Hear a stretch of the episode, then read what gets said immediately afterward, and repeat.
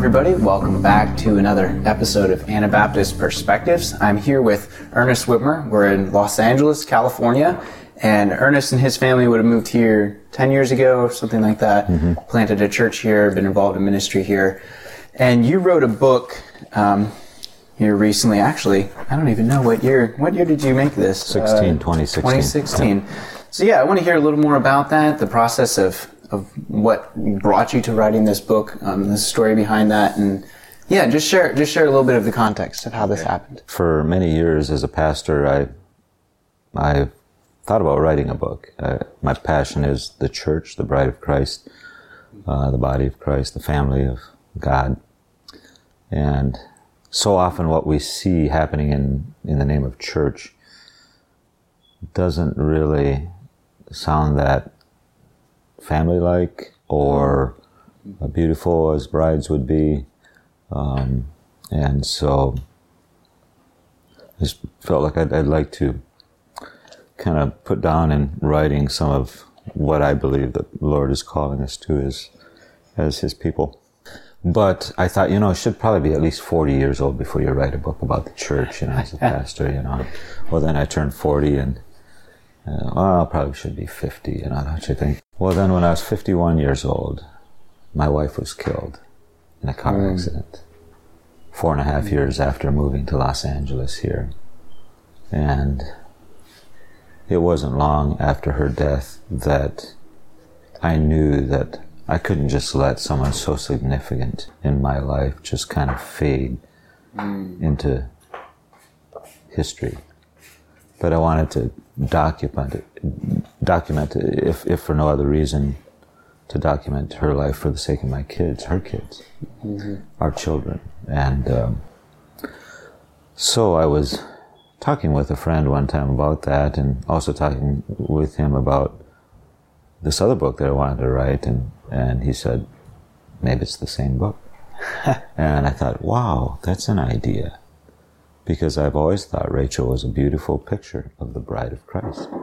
The way in which she loved him and the way in which she loved me. The way in which she honored him and the way in which she honored me.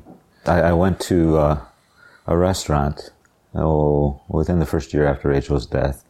Sat down a restaurant in Hollywood, just kind of got away from and I'll just say part of the explanation of why I did that is I do my best writing in, in an active, live environment. I don't do well to go off to some quiet corner, like a park or a, a restaurant or some. I was actually fasting at the time, so I didn't even eat in the restaurant. I think I had something to drink or something several times through those four wow. or five hours that I was there that day.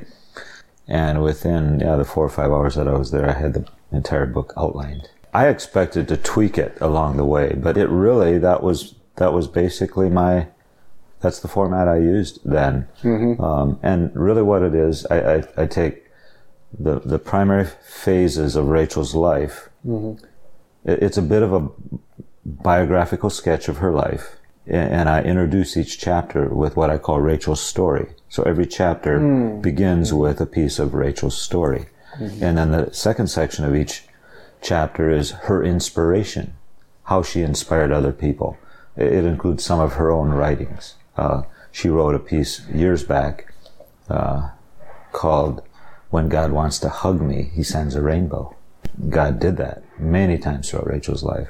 And she, so that, that's the second section. The middle section of each chapter is, is where I simply call that section the bride of Christ. I just take different phases of her life and work my way through her life, introducing each chapter with her story and then so the middle section then is the bride of Christ. That's where I bring in the, the concept of the church and how God uses marriage as a picture of the relationship he wants to have with everyone. He mm-hmm. wants to be the bridegroom to all of us, the church, the bride of Christ. And so I do some teaching on the church, what, what the church is and how it should function. And, and then the fourth section of each chapter is simply called Reflections in Marriage.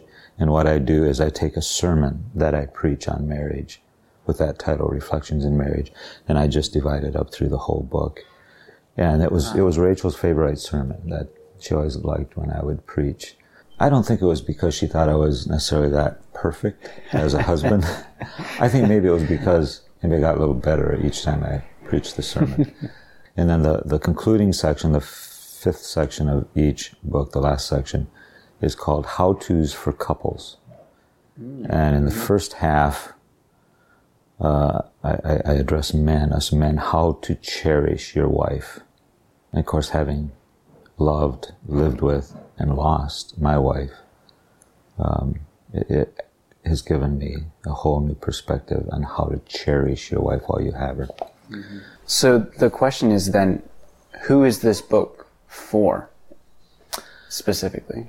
Um, the answer is yes. It's for everyone. Good. no, it would be. It, it, it's a wonderful gift for for couples, mm-hmm. uh, but for anybody that cares about the church, the bride of Christ, um, yeah, evangelism, um, family, family mm-hmm. life. Not only does this facilitate me in my teaching uh, as I itinerate some, but I was in uh, uh, Asia um, soon after the, the, publishing of this book. And Raymond Burkholder there with Macedonian Ministries invited me to, well, I was actually, had been invited to teach at IGO in Thailand, at Chiang Mai. And then since I was there, Raymond Burkholder says, hey, you should join me on this ministry trip into India. It was, it was a pastor's, uh, mm-hmm. an environment to uh, pastors' conferences. Uh, of course, they're going to know some of the basics, but mm-hmm. they need a lot of teaching. So I just had printed, just recently published this book, and I thought, huh, I'm going to take it with me. And obviously, I'll need a translator, but I'll um, teach the content. The pastor that had invited Raymond and the mm-hmm. ministry, and I'm the tag along, um, he said, wow, he said, is there any way we could have that translated wow. into Marathi, the, the native language, one of the mm-hmm. many languages they speak there, in that state? And so, to make a long story short, I came back and and we were able to raise some funds and printed 15,000 copies. Wow. Five times as many copies now printed in Marathi. Wow. As, as what are in English. And he's, he sent me a picture of this whole warehouse stacked full of boxes of my book no over there. Way. One of these times I, would love to know. go over and, and, and just use it in mm-hmm. teaching, you know, now that they have it in their own language. Um, and he's invited me to do that. It's just a matter of me being mm-hmm. able to afford the time and the resources to, to do that. I'm guessing it probably took you a couple years to write this. Yeah, yeah. And just you know to see it getting out there and, and having a positive effect on people. That's really that's really neat. Well, and the thing that makes me happy about it is is it's it was the impetus of my wife's life mm-hmm. that produced this book, mm-hmm. and it's her life living on. And you know, she was anyone who knew Rachel knew that she was not a bold, uh, outspoken type of person. She was more quiet, more reserved. And she would probably be totally embarrassed if she knew how much I uh, yeah. promoted her life and so forth.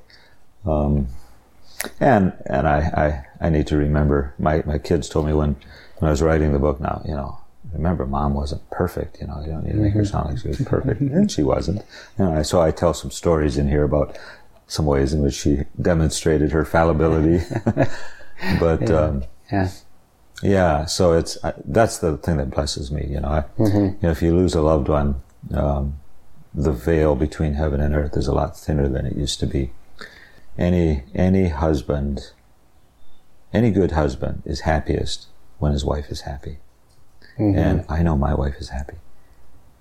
She is having mm-hmm. the time of her life, and so in the meantime, I'll mm-hmm. I'll work away a while longer here. And, and, so, yeah, I'm just, that's, that blesses me to know that her life is living on. Three critical concepts that are born out in terms of the church mm-hmm. in this book that I might just talk about a little bit. Um, and that is, they're found in the last three chapters of the book. Uh, they kind of summarize m- what I believe the church mm-hmm. should be about.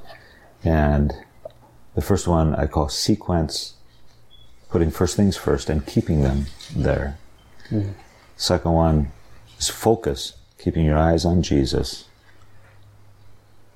and allowing all the other peripheral issues simply to be in the periphery. Mm-hmm. You know, and anytime we start focusing on, oh, what is baptism or how should baptism be or, or many other wonderful things about mm-hmm. living the Christian life, we've pulled our focus off of Jesus Christ and Him crucified. Paul said he refused to know anything among the believers save Jesus. Christ and Him crucified. He obviously went on to write nearly half the New Testament, but it all centered around Jesus Christ and Him crucified. And so that's what I mean by focus. Sequence, putting first things first, focus, keeping your eyes on Jesus, mm. and then balance, um, is kind of holding it all together. And mm-hmm. there's a lot of, if, if you've been a part of the church, the bride of Christ, you know there's a lot of tension involved in what it means to be a part of the body of Christ. Well, that tension is a healthy thing. It mm. speaks to balance. If, if you were to talk to the crossbeam on a balancing scale, mm-hmm. that crossbeam would say, I feel a lot of pressure. I feel a lot of tension. I've got 10 pounds of potatoes over here. I've got this 10 pound weight over here. And, ooh, I feel so. And, and that's mm-hmm. the way so much of the truth of scripture is, is you need to hold it all together. Now, I'm not saying, and I, I use examples, and, and one of the examples I use is faith and works. And I'm not saying that you mm. balance faith and works, and the balance of faith and works is, is what produces the life of Christ. I'm saying that they both are involved. Mm-hmm. And so we are saved by grace through faith. Done deal. Mm-hmm. You know, we don't work our way into salvation. We don't work our way into sanctification. But I'm saying that it, it's there. If, if our faith is real and alive, mm-hmm. it's gonna work. You know? Mm-hmm. And one of the ways to, to know if you have real faith, James said, is for it to, to come alive in action. Mm-hmm. So show, show you, show me your faith without your works and I'll show you my faith by my works. Mm-hmm. So, uh, you know, and I, I, look at, you know, the sovereignty of God, you know, uh, versus the free will of man, faith and works. And yeah, there's so many things in scripture. You know, one, one verse in scripture says, let every man bear his own burden. Mm-hmm. Well, then not too far away from that passage is another one in the same book that says, bear you one another's burdens. What's that mean?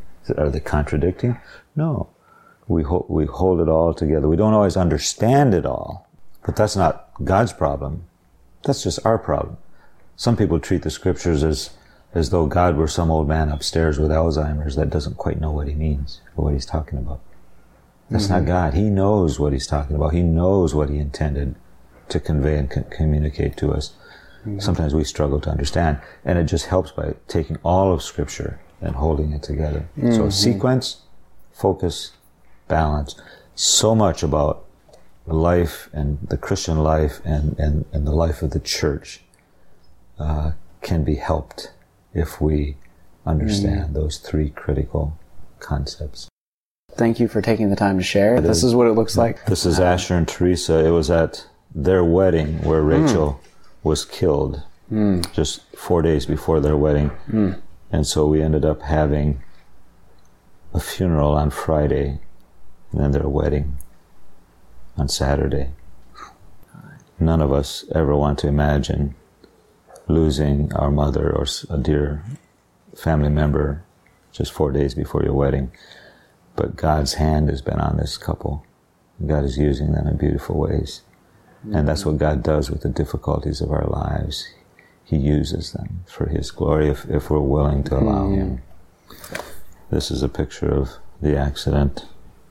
The mm-hmm. van that was broadsided by a huge Dodge four wheel drive pickup truck.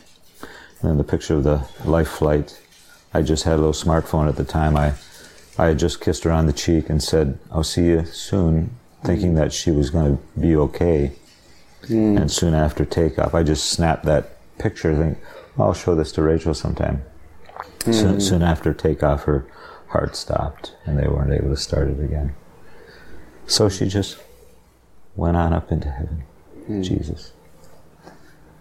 Uh, I'm happy about that. Mm. Wow. That is that is quite the story. I'm not sure what to say. yeah. Thank you. Well, thank you so much for sharing that and for taking the time to, to share with the rest of us what you've learned through that experience.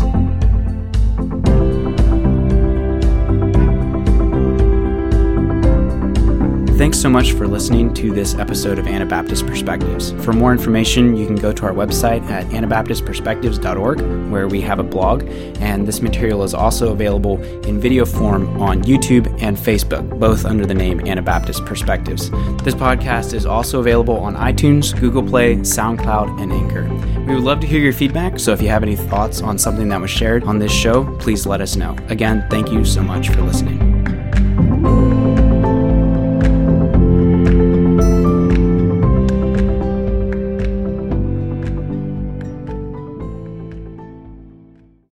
Thank you for listening to Anabaptist Perspectives. Your listening and sharing this with friends helps more people find our episodes. A special thanks to all of you who support Anabaptist Perspectives financially. We are here because of you. If you haven't had the chance to give yet this year, would you consider making a year end donation? You can donate on our website or by check. Thank you so much for listening and supporting Anabaptist Perspectives. Thank you for joining us for this episode. We invite you to join our monthly partner program. Monthly partners are key to the financial sustainability of Anabaptist Perspectives. Partners also gain access to bonus content, including our exclusive podcast where we respond to audience questions and comments. Sign up at anabaptistperspectives.org.